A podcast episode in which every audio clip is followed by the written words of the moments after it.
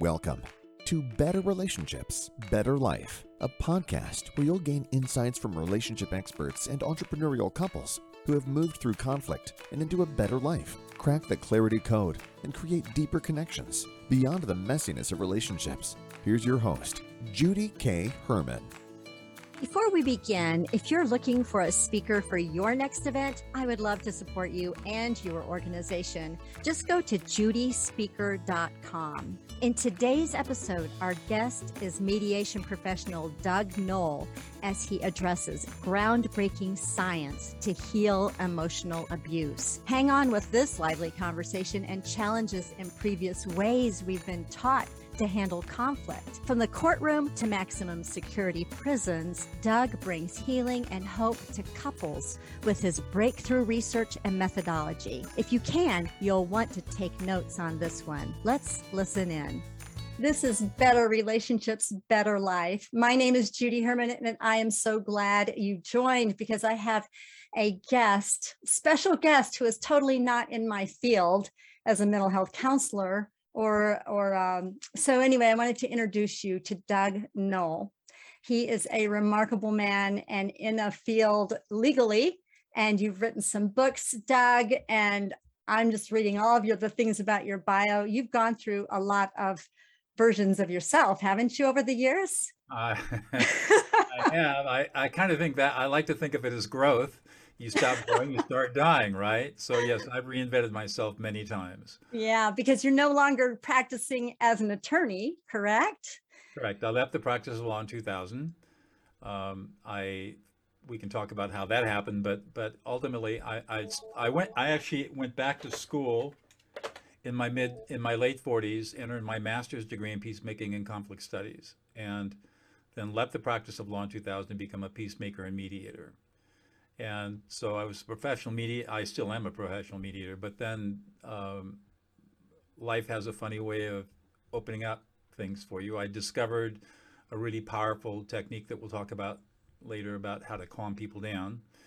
And that ultimately led to uh, a colleague of mine, Laurel Kaufer, and I starting the Prison of Peace Project in 2010. And since then, we've been training lifers and long-termers in maximum security prisons around the world how to stop prison violence. That is amazing. Like that is amazing. So you might be asking if you're tuning in right now, better relationships, better life. Why am I having a guest that has all of these credentials of going into the prisons, right? And really experiencing the darkness of humanity, right? And it's because in our marriages and in our relationships, we have this, we have elements of it, we have versions of it, don't we, Doug? Absolutely. Uh, and I have helped a lot of couples um, restore that. I have some really beautiful stories of how people have taken the stuff that I teach, which arises from my profession as a peacemaker, and have completely restored their relationships where they thought there was no hope. Uh, it's amazing. Wow. And it's not, it's not difficult to learn these skills either. Wow. Well, I was watching uh, one video, one video that you had, and it was on the um, the theme of you know how to de-escalate how to calm another human being an angry person in 90 seconds or less. Now when i read the title of that now i've got four grand or five grandchildren rather i can imagine doing that with my little two-year-old granddaughter if she's upset and i'm just holding her and breathing with her. But how do you do that with an adult that is out of control? And is there a difference between anger versus rage and uh, these different levels of anger. Okay, so let's start with difference between children and adults. All right. Yeah, uh, yeah. When when when adults are angry, as you know, ninety six percent of families are emotionally dysfunctional. They grow emotionally dysfunctional adults. We were all in that situation. I was emotionally dysfunctional. I suspect you were probably emotionally dysfunctional until you started doing a lot of inner work. Mm-hmm, absolutely. And most people, most adults are in physical bodies with the emotional competency of a six year old. Mm. Uh, Whoa, that's amazing. Say that again because I want people most, to get this. Most, most, I would say 90, all of a sudden people just wait for the, calling me. Sorry. um, this is real life. so, so most adults, and by that I mean well over 90% of adults in the world are. Now, is that adults? Let me back up for a moment. Is that adults at a certain age? I would say anybody over 18 years old. Okay. And Wow. I and my and I see this over and over again in my work as a peacemaker. But but but the but the this is not me talking. This is lots of therapists like you, people who've done the research, Mhm. are, that we that we're in adult bodies, but we are in emotionally. We have the emotional competency of a six six year old. Mhm, We get mhm. stuck. Um, there's a really great. Uh, how come I can't remember his name? He's in Vancouver, British Columbia. Brilliant childhood development psychologist who studied this stuff, and he, um, Gordon, um, I'll remember his name. Um, but the point is that when people get angry, really angry, they revert back to where they were emotionally stuck, Mhm. and that's why you see a 40-year-old acting like a six-year-old. Now that's with uncontrolled anger, right? Because every one of us have anger in our bodies, right? There's Well- also things that like flow through the bloodstream Yeah. and We have, uh, yeah. okay. So that it's it's a little more complex than that. But we can have anger, we can have trait anger, and we can have incidental anger. Trait Mm. anger is where we're just kind of we're, we're, tend to have hot, a, a, a low trigger threshold. We tend to be angry at lots of little things. Um, usually that's PTSD related. Usually childhood abuse. And and this is the other thing that's really scary is that most parents deeply abuse their children emotionally and they don't even know it. Mm, mhm. Let me talk about that just for a second, and we'll cycle back Do. to anger and the anger emotions. So there. So do you remember when you were a little girl, and you were maybe two or three years old, and you're running around outside, and you fell over and scraped your knee with a little blood, and you started to cry? Remember that? Honestly, no, I don't, but I'm sure it did happen. Well, most people will remember that because Uh-huh, something profound happened. When you start to cry, what do the adults around you start telling you to do? I'm going to tell you as a little girl, uh, I know little boys are raised differently, but little girls, oh, honey, let me t- comfort you. So that's what I would remember, I think, in my subconscious. I'd Right. have to ask my mom. Some, some, and and let me comfort you. ah, stop ooh, crying or it's Ah. not that big a deal or it doesn't hurt or the pain's going to go away or be a big girl totally abusive. That is wow. emotionally invalidating. For little boys it's worse. Be a big boy. Yeah. don't cry. Big boys don't cry. Don't be a girly girl. Don't be a sissy. We are taught from the time we are two years old all the way through adulthood that emotions are bad Now, Yeah. let me, I'm going to hold this because this is pretty profound what you're saying, Doug. it is is is do you think that it has changed like say from the 1950s where the whole culture is saying children are to be seen not heard versus in the here and now and people have access to uh, to how to parent you don't think it's changed at all I know it hasn't because I teach workshops where I have young adults in the workshops and I ask them about their upbringing and then I ask them, how many times have you done this to your kids? And they all raise their hands and say, I do it every day. Mhm. and you make it emotionally safe while you're teaching that for them to say that right because so many people like are hearing this message and are probably cringing at it Right. And they're, and the, all of a sudden, uh, people feel really guilty and shamed by the fact that they're abusing their children. They don't know any better. This is all new science. It's less than 15 years old. wow So so so let me so the problem is we have this emotional invalidation going on where we're telling children not to have feelings. And the reason we do it is one, we don't know any better. Two, it's what we were taught by our parents. And three, and most importantly, we're soothing our own anxiety. That We makes have- a lot of sense. And I tell you, because kids, they don't have the emotional regulation. Some of them come No, out and they're very like, and, and you and you say, stop crying. You, that's you, you don't have anything to cry about, right? They'll say that, and that is abusive. You're saying it is abusive. That's abusive because, and I'll explain why, but basically we're doing it because the chil- child's unregulated emotions are making us feel anxious. hmm And the one thing a human being cannot stand is anxiety. So we will do anything to get rid of the anxiety. And so there's a perverse kind of unconscious logic that says if I, child, if I tell you to stop feeling an emotion, then I'll feel better myself because I won't experience anxiety. And so if we're untrained and we're not emotionally competent, we are going to tell a child not to feel an emotion in order for us to feel better. Now And- you're you're claiming in your book that you can do that in 90 seconds to an angry person that's an adult. How is that done? Well, okay. So here's I mean, how you probably want to get me some backstory, gonna so I'm, get- I, I want to get to to the I want to get to the good stuff we're here. I want to lay the foundation to understand that why this is so powerful and so profound. F- working with children or working in a relationship Mm. or working in a prison, it doesn't matter. Everybody has experienced emotional invalidation. Nobody experiences emotional safety. People become- Wow, that's a, so. How? Right, Doug. Here's here's what I'm. I want to ask you this I got the question. antidote. We'll get there. I know, but you know what you said, and like this is kind of like a gut punch. I'm a mother of four kids who are now grown, there, and I've got five grandkids. And like, this is a gut punch. How do you keep? And and so yeah, I'll It- let you go on, but it really is. This is radical thinking. It's based on new science, but now we understand that very, very few families provide emotional safety to their children. Mm, And they claim that they do. Emotional. Pardon They me? claim that they do, right? They claim they do. They claim to have loving, I'm a loving parent. And they are for many reasons.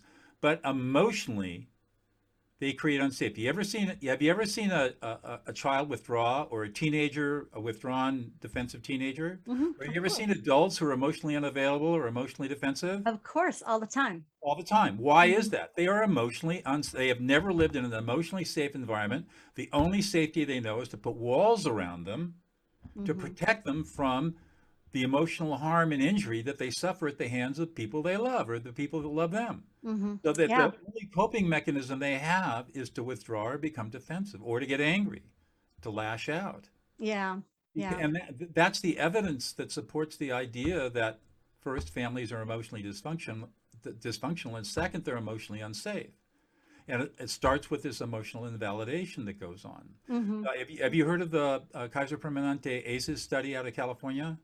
Uh, I. I might have, but you might have to just Okay, ground adverse- us, ground listeners. Adverse Childhood. Experiences study out of San Diego. It's, it's a lo- it's a long-term longitudinal study of Kaiser st- Kaiser Permanente patients in San Diego County, which is middle class and upper middle class for the most part. It's good they've got their poverty too, but Mhm. but what they found is that if a child has three or more adverse childhood experiences, which I'll define in a moment, then they are 10 times more likely to smoke, be drug addicted, have depression, and die at an early age of cancer, chronic obstructive pulmonary disease, cancer, diabetes, obesity, and all this stuff. Mhm. What are the adverse childhood experiences? There are nine of them, of which of the nine, there are two that are physical, obviously physical abuse and sexual abuse. The Mhm. rest are all emotional. Mm, mhm. And we'll have some show notes and some links uh, so people can look this up as Just well. Google ACEs study. That's all. Yeah. It's, it's all over the place. It's Yeah. really James Felitti and all his, and it was the lead researcher on it, and it's phenomenal. If you want to scare yourself about upbringing, Well, that is scary. also- and how, how can we keep from piling upon piling upon piling guilt upon parents? Because, okay. So here's here's the antidote. okay. The antidote is to validate emotions instead of invalidate emotions. And I wholeheartedly, I will say amen to that, Doug.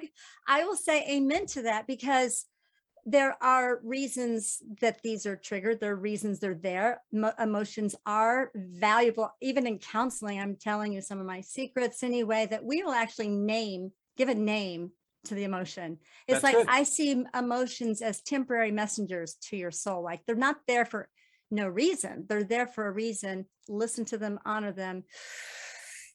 Take your deep breath, right? Of Well, air. Or, yeah. but there's more to your story. I'm sorry. Taking a deep breath. Uh, here, the- here. Well, all right. I, I want to explain how to do it, but also I want to say that as a peacemaker and a mediator, I get called into really deep, intractable conflicts where emotions are so strong that people would rather shoot each other than sit at the table and talk. Wow. I had to come up with a way for people to calm down and be able to talk through their problems. And nothing that I learned as a lawyer and nothing that I learned in my very advanced master's degree program prepared me for dealing with strong emotions because the knowledge wasn't out there. wow. I became a student of neuroscience and studied under John Allman at Caltech University. And ultimately, um, I stumbled on this idea of affect labeling. And then in 2007, Matthew Lieberman, a neuroscientist at UCLA, did the brain scanning studies that showed why affect labeling works. So now we have brain science to sh- support this. And then the work of Lisa Feldman Barrett, who's a neuroscientist out of Northeastern University, with her constructed theory of emotions, gives us the theoretical foundation for why this idea that I'm about to talk about really works. This is hard science. This is hmm. not this is not the old Gordian active listening crap from the 1950s and 60s or Marshall Rosenberg's nonviolent communication. None of that stuff works. It never has worked. Using I statements doesn't work. It never has worked. Um, and yet it's still taught today, which I've got a niece who's finishing up her PsyD at Fuller, and she's been taught to use I statements when reflecting. And I just shake my head and said, "What are your what are you, your professors are back in the dark ages?" Wow, Doug, I'm I'm we do it. noticing I'm noticing even across the screen because I do this all the time when I'm seeing counselors. There is a tremendous amount of passion that you have. There is no question you believe and are and are in your in your zone in talking about this because Well, it's because I've I've mediated thousands and thousands of conflicts. I've taught over 10,000 life inmates how to stop violence, and they have stopped violence. Mm, And I have reports from thousands and thousands of students around the world that I've taught over the years these techniques that report back how it's absolutely transformed their lives. And it's all based on science. So here's how you do it. it it's easy to describe. I'm waiting for this. I'm It's waiting for this drum roll. It's easy. Come on, drum roll. Let's listen. it's- I got, I can't it's wait easy to hear it. describe, Actually. but not so easy to implement. And I'll explain Okay. why. All right. Step number one, whenever you're confronted with somebody who's angry, I don't care whether you have a two-year-old who's in a tantrum or a 40-year-old who's having a tantrum, or Which that kind of looks the same so many times, doesn't it? you, the first thing you do is you ignore the words. You've Mm. got to you've got to go against your programming about listening to people, and you just can't listen to them. Their words have no meaning. Now, how do you do that? How do you not listen to the words? Practice. You just you, you force yourself to not hear the words. It just Okay. becomes white noise. Okay. And this right. is a little hard because we've been conditioned to that words are the most important part of communication. But as we know from uh, Mehrabian's study back in the 1960s, 94% of all human communication is nonverbal. Only 6% is verbal. We can ignore the words. There's no information there that we need to pay attention to. We've heard those angry words before. Well, let me let me hold something. Let me hold something. You're about to share this technique. Um, and do you see this? Like I, I call it the reptilian brain. A lot of people call it the reptilian brain. They're showing up like a reptile, fight, fight, We got to freeze. Stop that. I got. I got to stop you. Oh my gosh, you're kidding me. I, I'm going to tell you right now. Anybody who uses that terminology around me, I immediately discount as they don't know what they're talking about. Oh my gosh. Yeah. Okay. Okay. Okay, so the idea of the reptilian brain, the paleomammalian brain, and the neomammalian brain, everybody talks about the reptilian, but they don't talk about the two other brains. That came from a, a researcher at the National Institutes of Health, a guy by the name of Paul MacLean. Okay. He's dead now. He formulated the, this idea of three different brains back in the 1950s as a way of trying to describe how evolution created and moved through the phylogeny and the ontogeny of human brain development. It turns out there is no science to support his ideas. So when you talk about the reptilian brain, there is no such thing as the reptilian brain. There's no such thing as the paleomammalian brain. There's no such thing as the neomammalian brain. Yes, different brain parts evolved over many, many millennia. Uh, and the human brain is quite new, well, relatively new, about 200, 200,000 years old. 200, yeah, about that. Um, maybe a little older than that. But but this whole idea of the reptilian brain, all, that's all crap. Oh, Doug. Oh, Doug. And so anybody, right. You're going to have to bust through some things here. All right. You're going to have to bust through some things. I'm sorry, but the science just isn't there. Oh, goodness. All right. all right. well, So so let's get back to let's get back to we've got we got angry words. Somebody's really fighting anger. We're going to ignore those words. and they're not in a, fi- uh, do you, do you consider they're in a fight, fight, freeze mode? I don't care, I don't care where they are because they could be in grief. I mean, it, it doesn't matter what the emotion is. We're Okay. gonna- they could be happy. You can do this by happiness too. It works. It works. No, it doesn't matter what the emotion is. I should. I'll, okay, let me describe the technique, and then I'm gonna. I'm gonna. I'm, I will I'll- try I'll not to back this, interrupt. But remember, Judy, we are not born with emotions. Humans are not born with emotions. That's really important to understand. We are born Whoa, whoa, whoa, wait, wait. I gotta, I gotta wrap my head around this one. I gotta wrap my head around this one. I have Yep, four no, kids. we are not born with emotions. Babies are, are not have emotions. emotions. Babies have affect. They do not have emotions. Dogs have affect. Dogs do not have emotion. All right, Only you're gonna here. Let's do a simple definition Okay. between an affect and emotions. So affect is the biophysiological reaction in the brain in with different neuron circuits, depending upon what the affect is, to create pain, or pleasure, basically. Uh, depending upon which theorist you follow, and I happen to use the model by, developed by psychologist Silvan Tomkins, there are one, two, three, or nine affects. I use the nine affect model that Tompkins developed in the six in the in the 1960s. His So, work is- so what is the difference then between an affect and, And an emotion. emotion? All right, so affect, there are affect is either positive, negative, or neutral. So it's got three valences. And affect has intensities of arousal, moderate, uh, weak, moderate, or intense. You've got nine affects. So for example, fear, fear, uh, anger, rage is an affect. Fear is an affect. Disgust is an affect. Shame, humiliation is an affect. So you can experience all of these different affects in different intensities and different valences all at the same time. So every emotion is a very is a complex. Think of an artist's palette where we've got primary colors. Those are our affect. Emotions are what happens when we all these different pal- colors, emotional colors, are mixed together in the moment. Well, we- I got to back up. I got to back up. Did Disney have it right when they did the? No. Uh, oh, okay. What was the? Uh, what was the name of that? Inside Um, Out, I think it was called. What is it? Inside Out. Yeah, Inside Out. You're saying Disney got it wrong? Totally it's a great metaphor, but it's totally wrong. Okay. Totally wrong. Totally wrong. Wow, Doug, I had no idea this conversation would be such So what, how we think we are is not how we really are, quite frankly. So we got all this, we got the affect. All right. right. So, so what we have to learn, starting at about the when we start to verbalize at about Mhm. 18 months, as little toddlers, we have to learn how to take that affect and construct abstract concepts of these all these thousands of different combinations of affect into into what we call a cognitive or emotional database. And the degree to which we can categorize affect is a large degree depend a large degree determines how emotionally competent we become as adults.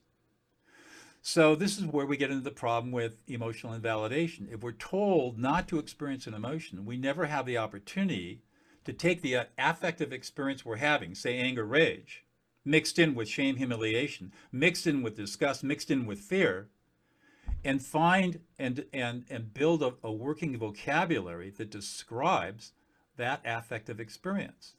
Okay, so let me back up a little bit. Let's see if you uh, see if I'm summarizing you correctly and following you correctly.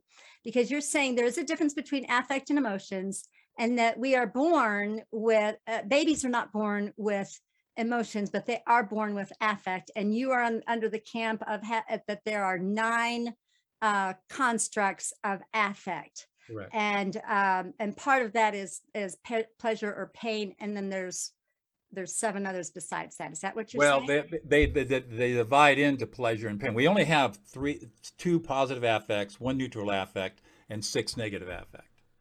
Okay, and you're saying that those are not emotions. Babies are born with this. We're innately born with this, and then we, by the time we're what you said, three or two or something, Uh, We start trying to- developing, we start developing our emotional database at about 18 months. It's, it's developing before that, but the emotional centers of the brain don't really mature until about 18 months. Okay, so the emotional centers of the brain then developing at about 18 months. At the same time, we start to verbalize, start to talk at around 18 months. And, and then, and th- now we're, we are able to start constructing concepts of emotion that relate to various affective experiences we're having. so all emotions are going to be linked back to one of these nine affects. You're That's saying. correct. And Now so you're- when babies come out and they're crying and they feel hunger, uh, that's not an emotion. That's that's like That's an they feel the pain. They, it's one of the affects, It's- right? Yeah, it could be distress, it could be anger, it could be fear, but that's the pain. It's it's probably distress, that which is an affect. hmm so da- let me write this down. Okay, so I mean, well, we can have them in the notes, show notes. So name what those nine are, but you said that there's other theories about what they are. But you, let's see if I see if I can remember them all all the top of my head. So we have happiness, hmm and we have happiness, joy, and we is have that the, is happiness, joy, the same thing? Yeah, it's the same talking kind of Okay. affective experience of, of of of pleasure. But these are the things that the Inside Out movie did did address. Like these are the they- affects. they don't- It's I don't want to I don't that want to get into a critique of the movie. It's That, it's that might be another conversation. I'm still wanting to know how you handle 90 seconds, how to get- handle we're somebody. But, there. You see there's a foundational knowledge that is very different than what we think we know about. well. I tell you what, I'm learning a lot here. Okay, so we've got distress, we've got anger, we've got fear, we got happiness, joy. We Okay, have so let me, let me, let's just work. Positives are happiness, joy, and excitement. Those are our Mhm. two positives. Neutral is surprise, startle. Okay. Then I see if I can remember all six. We've got uh, fear, terror, anger, rage, Fear, distress, or fear, terror is the same category, right? Okay. fear and fear, terror. Right. It's All sort of right. right. We have fear, terror. We have distress. And, we but you said anger, rage too is a, is an Anger, a- rage is an affect. okay. Hardwired into us. These are all hardwired. We, in each of these affects, we can see different parts of the brain that are associated with these different affects. Okay. So we've got, I said, distress, um, disgust, Anger, rage, fear. Okay, so distress, anger, rage, fear, terror, and then there's happiness, joy, excitement are the two positives, and then you said there's a surprise, startle is one. You're confusing me. I got. Here, let's go through the Okay. so I don't forget them. I okay. want to be a good student, Doug. I want to be a good Anger, student. anger, rage, fear, terror, distress, shame, humiliation, disgust, and dismell. smell is the what the experience of smelling spoiled milk, for example. These are all affective experiences that have been established to be associated with certain brain circuits and and uh, physiolo- I mean uh, anatomical parts of the brain. And we're born with all that. We're born with this stuff. It's hardwired into us. So by the time we're 18 months old, and we're we now start, beginning to associate the physical feelings or the feelings we have within us, the ex- physical experiences of all these affective experiences, and putting them into words, into an emotional database. Okay, and so I think what I'm hearing too, I want to really get this, that the difference between the affects and the emotions is perhaps that uh, child's awareness or how it affects the body, like these affects, these constructs that are affects that you're that you're born with, are are like now associating or with with physical body reactions. And then you're putting this in this database and by a child time a child's trying to learn how to walk or or talk Right. that they're trying to and that's where you're saying they get invalidated They get invalidated. okay So gotcha that process is never completed, which creates the stuckedness at, say, six years old, where people never mature beyond six years old emotionally. right because what we're dealing with is is we're dealing with um trauma not being heard understood which is is a very Exactly. it's exactly. a very human primal need for all of us is to be heard and understood Exactly correct. And so we're not getting those needs met by the time we're like six years old. Then you're saying because we haven't, that most people get stuck. And then that's why, as adults, no matter what age they are, they are what you call, what some have called is arrested development. Is that That's kind of what you're saying? That's Okay, correct. good. I wanted to get all all- this in, in some language here that I, correct. that That's my, I wanted my listeners to hear. That's Yeah. Uh-huh. Okay, so so let's continue on. So so um, the reason that this becomes important is to understand why emotions are so important. Emotions allow us to concretize affective experience into consciousness, so we can become aware that we're having an affective experience. Emotions allow us to do that. If we just had the affective experience, all we would do is be feeling the anger, feeling the distress, feeling, but we wouldn't be able to describe it. So it concretizes it into consciousness. It allows us to draw inferences about cause and effect, which has caused me to be so pissed off. And it allows us, most importantly, to communicate our experience to another human. And which, okay, That's so why this whole, emotions are so critical. that's why this whole human journey of coming packaged with emotions and those developing is yeah they those emotions serve a purpose of knowing what we want or what we don't want um and and so when those are makes it pay attention to our environment. right and and so most people you're saying are are not getting these met, needs met and then they're raising their children and now we are talking about doug i really want to bring up this concept of um, neurogenesis because the things that we're dealing with in the here and now um, neuro neuroscience wise you're probably familiar with that term, I'd imagine. Mhm. It's like it's not just in the here and now, but it's been passed down from generation to That's right. generation. So the what we're dealing with as far as a person's anger ability to like regulate or not is not just them. It's like we're breaking through a lot of things, Well, aren't we? absolutely. I mean, if you, I can't, can't tell you how many incarcerated people I worked with when they described their family backgrounds. They said that we only had one emotion in our family, and it was anger and rage. That's all they ever learned, and it's been going on for generations. Which actually that's what they believe, oh, Well, but true. that's right. But that's not like That's been their experience. So in other words, yeah, that's their experience. And so they're not even a whole human being moving And along that- in this why world, a which why it lands them in jail or prison or whatever. maximum security prison. Yeah, yeah. Okay, so so here's the thing. There, have you heard the term alexithymia before? I probably have not. I'm learning a whole lot. Okay, so so explain what it is, whether I've heard about it or not. Alexithymia is a subclinical condition that is associated with many, many different brain disorders, but it's essentially the inability to be able to identify your own emotional experience and talk. about it, Mm, Okay, many, many people are alexithymia. Alexithymia, and here's what: why all I learned. Why would a lawyer learn all this? I'm really curious. Why would a So- law- attorney learn all of understand- this? Understand my job as a peacemaker and a mediator is to walk. I get paid a lot of money to walk into really intense conflicts, and I have to have tools. I have to be immediately diagnose what's going on, and I have to have tools to under to help people calm down instantly so that we can I can help them work through the conflict. All right. So understanding what's going on in those human brains becomes absolutely essential to my work. And if I didn't have this knowledge, I would not be, effective. And I know many of my colleagues don't have these skills and they aren't nearly as effective as I am. Are you teaching other attorneys how to do this? Oh yeah, I teach graduate classes at Pepperdine Yeah. University, and I do. I go I, for tomorrow. I got an all-day workshop with people in the Midwest where we're going to do some advanced de-escalation training. So Wow, oh, yeah, wow. I teach.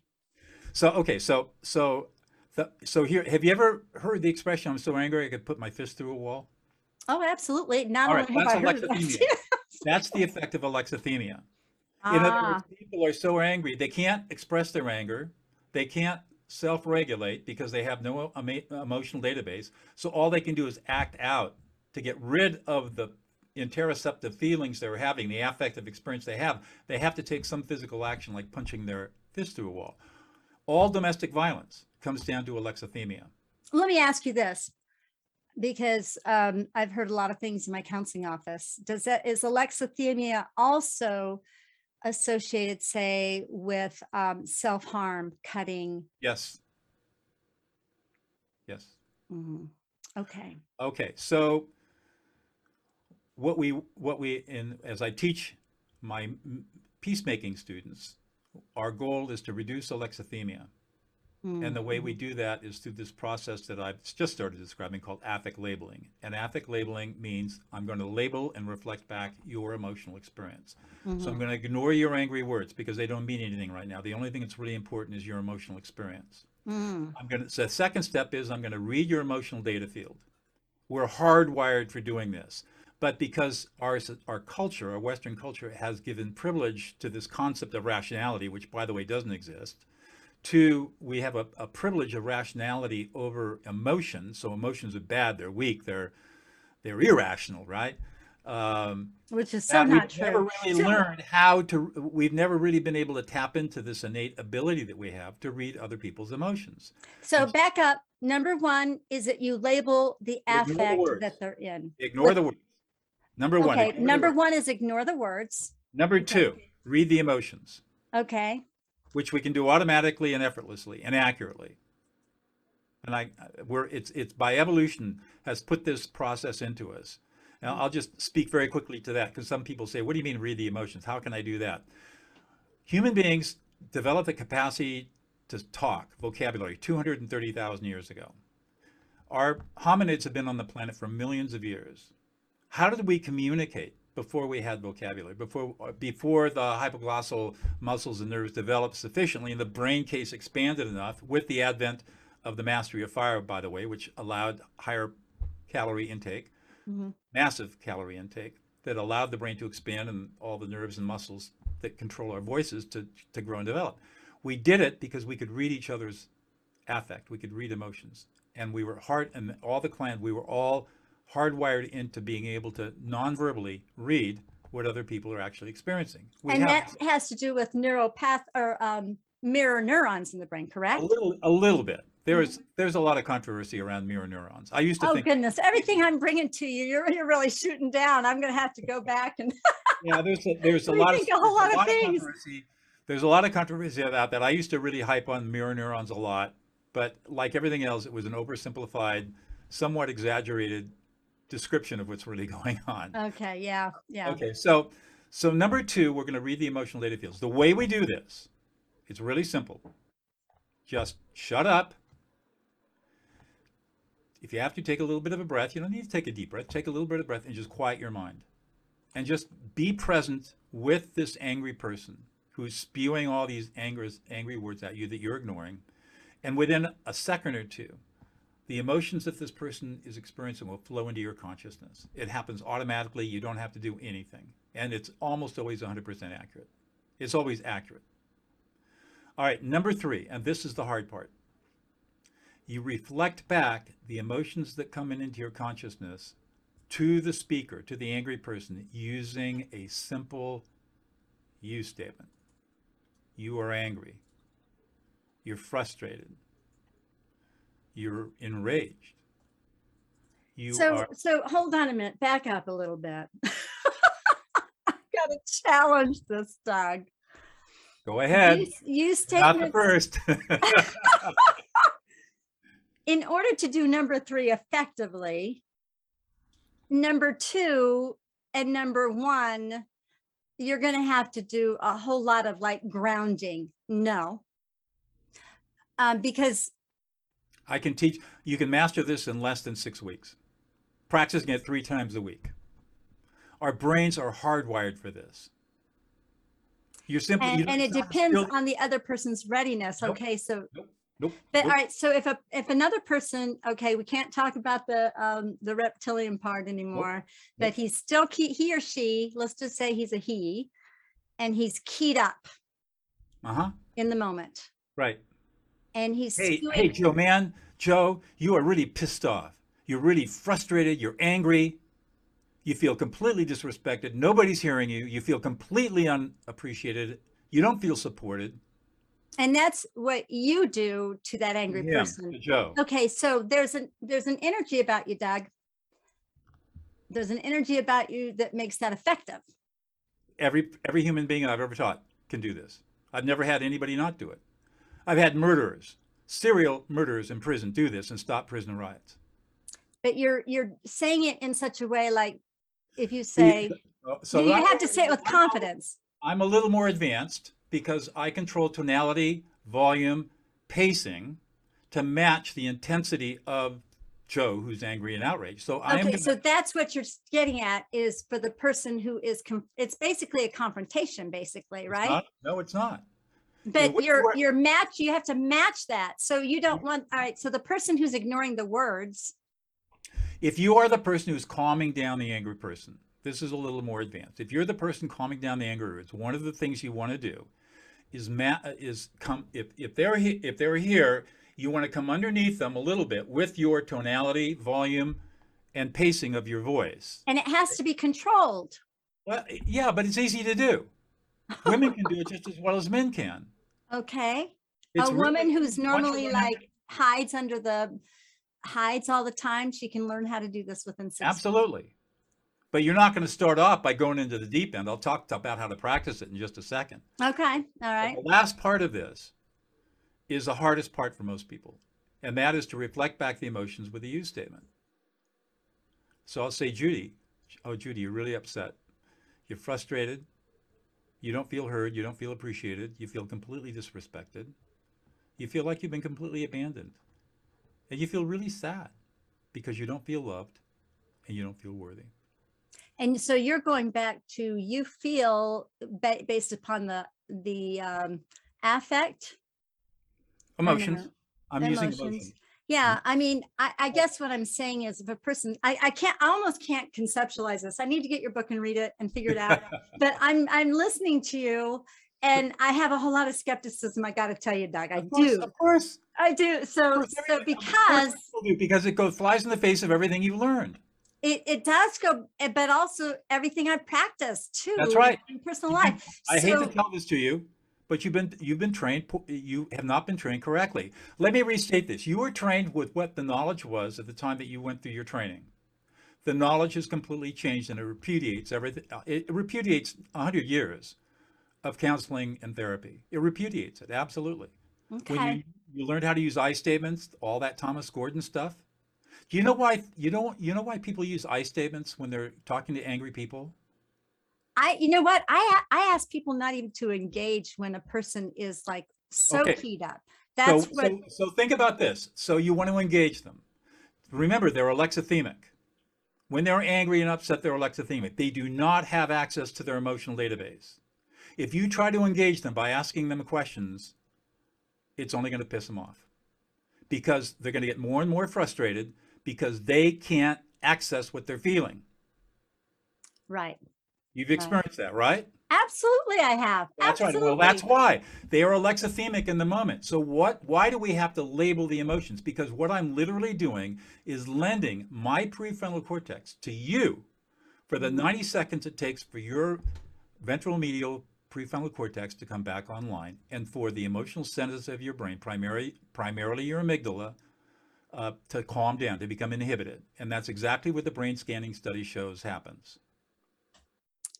Interesting.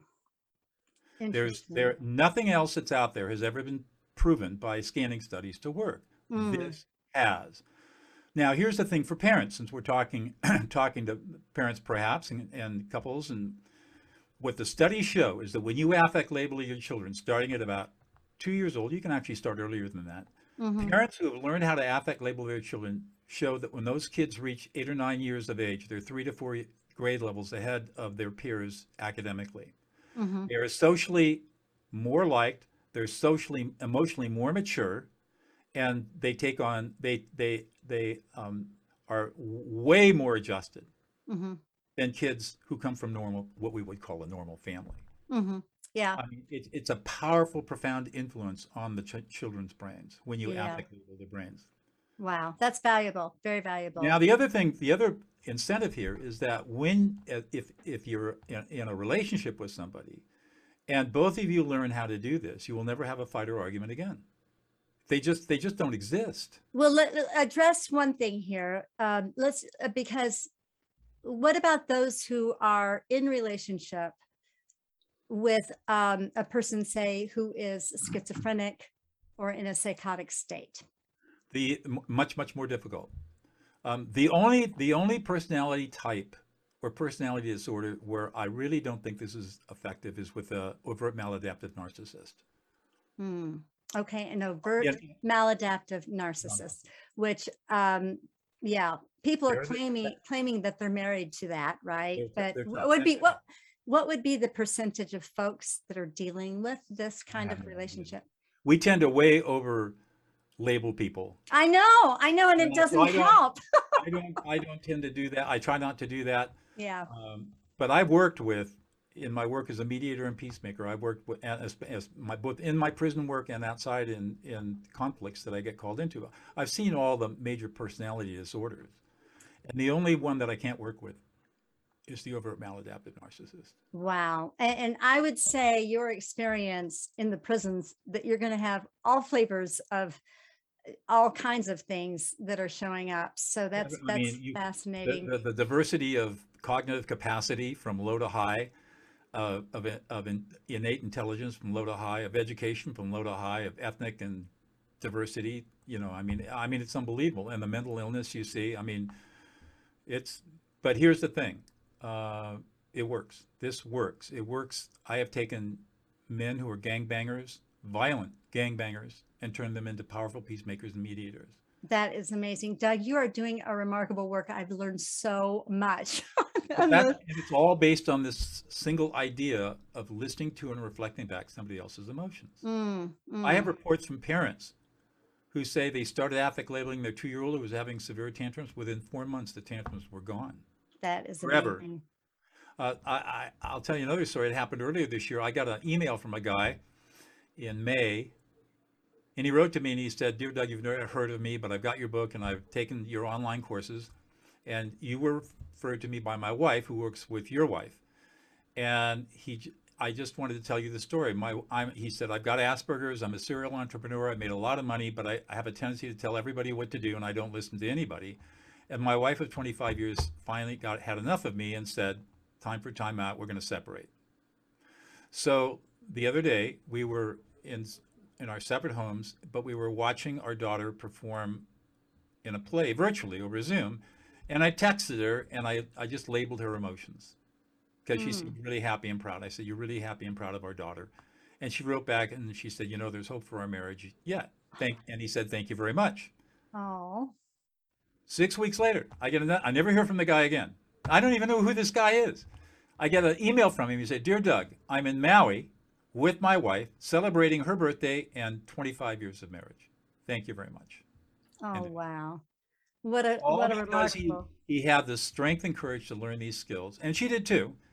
And they started using these skills with each other. And you've got you you've got a product online where people can go. I do want to know how how can people get access to your teaching?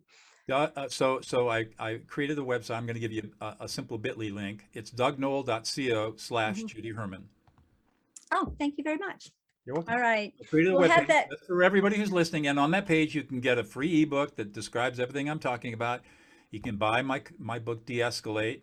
Um, you can get a fairly uh, less than $200 course on de- of the De-escalate course, a video course. And then if you want to do the emotional work, um, you can I give you a 50% discount off a fairly expensive develop emotional competency course, two courses that will completely change your life, just as it is for tens of thousands of other people. Wow, Doug, this is amazing. This is amazing. And thank you for your generosity for sure. Um, this has been quite interesting. I, I, I'm learning a lot and I'm really drawn now to really delving in to what you're sharing and changing a lot of my language in counseling. It is, it is. And I mean, it's sad to say that uh, there just are not many people in your business who Mm. who follow the neuroscience like I have. hmm hmm I mean, most of this stuff, I what I do is I take the neuroscience and I read a lot of it. Right now, I'm studying neuroeconomics, um, the neuroscience of decision making, Mhm. and I and uh, when I talk to these guys, these men and women who are doing this amazing work, they have no clue what the practical applications of their work are. They're just interested in, you know, what the electrical potential is and the potassium and sodium levels in the, you know, in the in the axon of the neuron, and you know what how all this stuff that's going on at the very micro level in the brain. hmm And what I try to do is take that information and walk it back to saying, what is the implication of this in terms of society, in terms of culture, in terms of how we learn and teach, and in, and, in- and in terms of human behavior and how we react to each other. Hmm hmm And, and what I've learned from my, my all my study is that we've been lied to for 4,000 years Wow. by philosophers and theologians who, for their own Mhm. purposes, have just not told us the truth about who our essential human nature. And our essential human nature is this we are 98% emotional and only 2% rational. We are not rational beings. And we cannot, in fact, we cannot even be rational unless we're emotional first. That's fascinating. That's fascinating. Yeah, and and we walk in the light with which we have, don't we? And I do. I have done, and I've got uh, mentors in neuroscience. Dan Siegel is one of them, and, Yeah. and there's several books I've read, but not have delved delved as deeply, Doug, obviously as you have. So I'm really eager to learn more. Thank you so much. You're welcome. This has been a delight. All right, so uh, we will sign off and we'll put the link in the show notes and you'll have that. And thank you so much for being my guest. You have given so much value. Well, you know, if I don't provo- if, if I don't provoke and get you crazed, then I'm not doing my job. You stirred me up for sure. There you go. Hey, Thanks again. You're welcome. I'd like to thank Doug Noll for sharing his wisdom with us. I must admit, it was challenging for me to hear that almost all of us have been emotionally abused, but he gives us hope. Here's three things to remember. Number one, studies have shown that when parents help their children verbalize their emotions, they become emotionally intelligent and are more well adjusted than those from normal families. Number two, when spouses learn how to do this with each other, they'll never have a fight again. And number three, the only individual in which this method doesn't work is with the overt maladaptive narcissist. Okay, keyword here is especially if you have narcissism in your relationship, we're talking the keywords are overt and maladaptive. Okay, so I appreciate also Doug's special link so that you can get more resources and learn these powerful methods. And that is dougnoll.co forward slash Judy Herman. What stood out to you? Share your takeaways by going to betterrelationshipsbetterlife.com. Our next episode is entitled No Blame, No Shame, in which Imago therapist Rabbi Shlomo Slatkin tells us how he and his wife created the Marriage Restoration Project. Stay tuned as he addresses resistance and the need for safety and connection. Until then, feel free to share, subscribe, rate, and comment in the streaming platform of your choice. See you next time.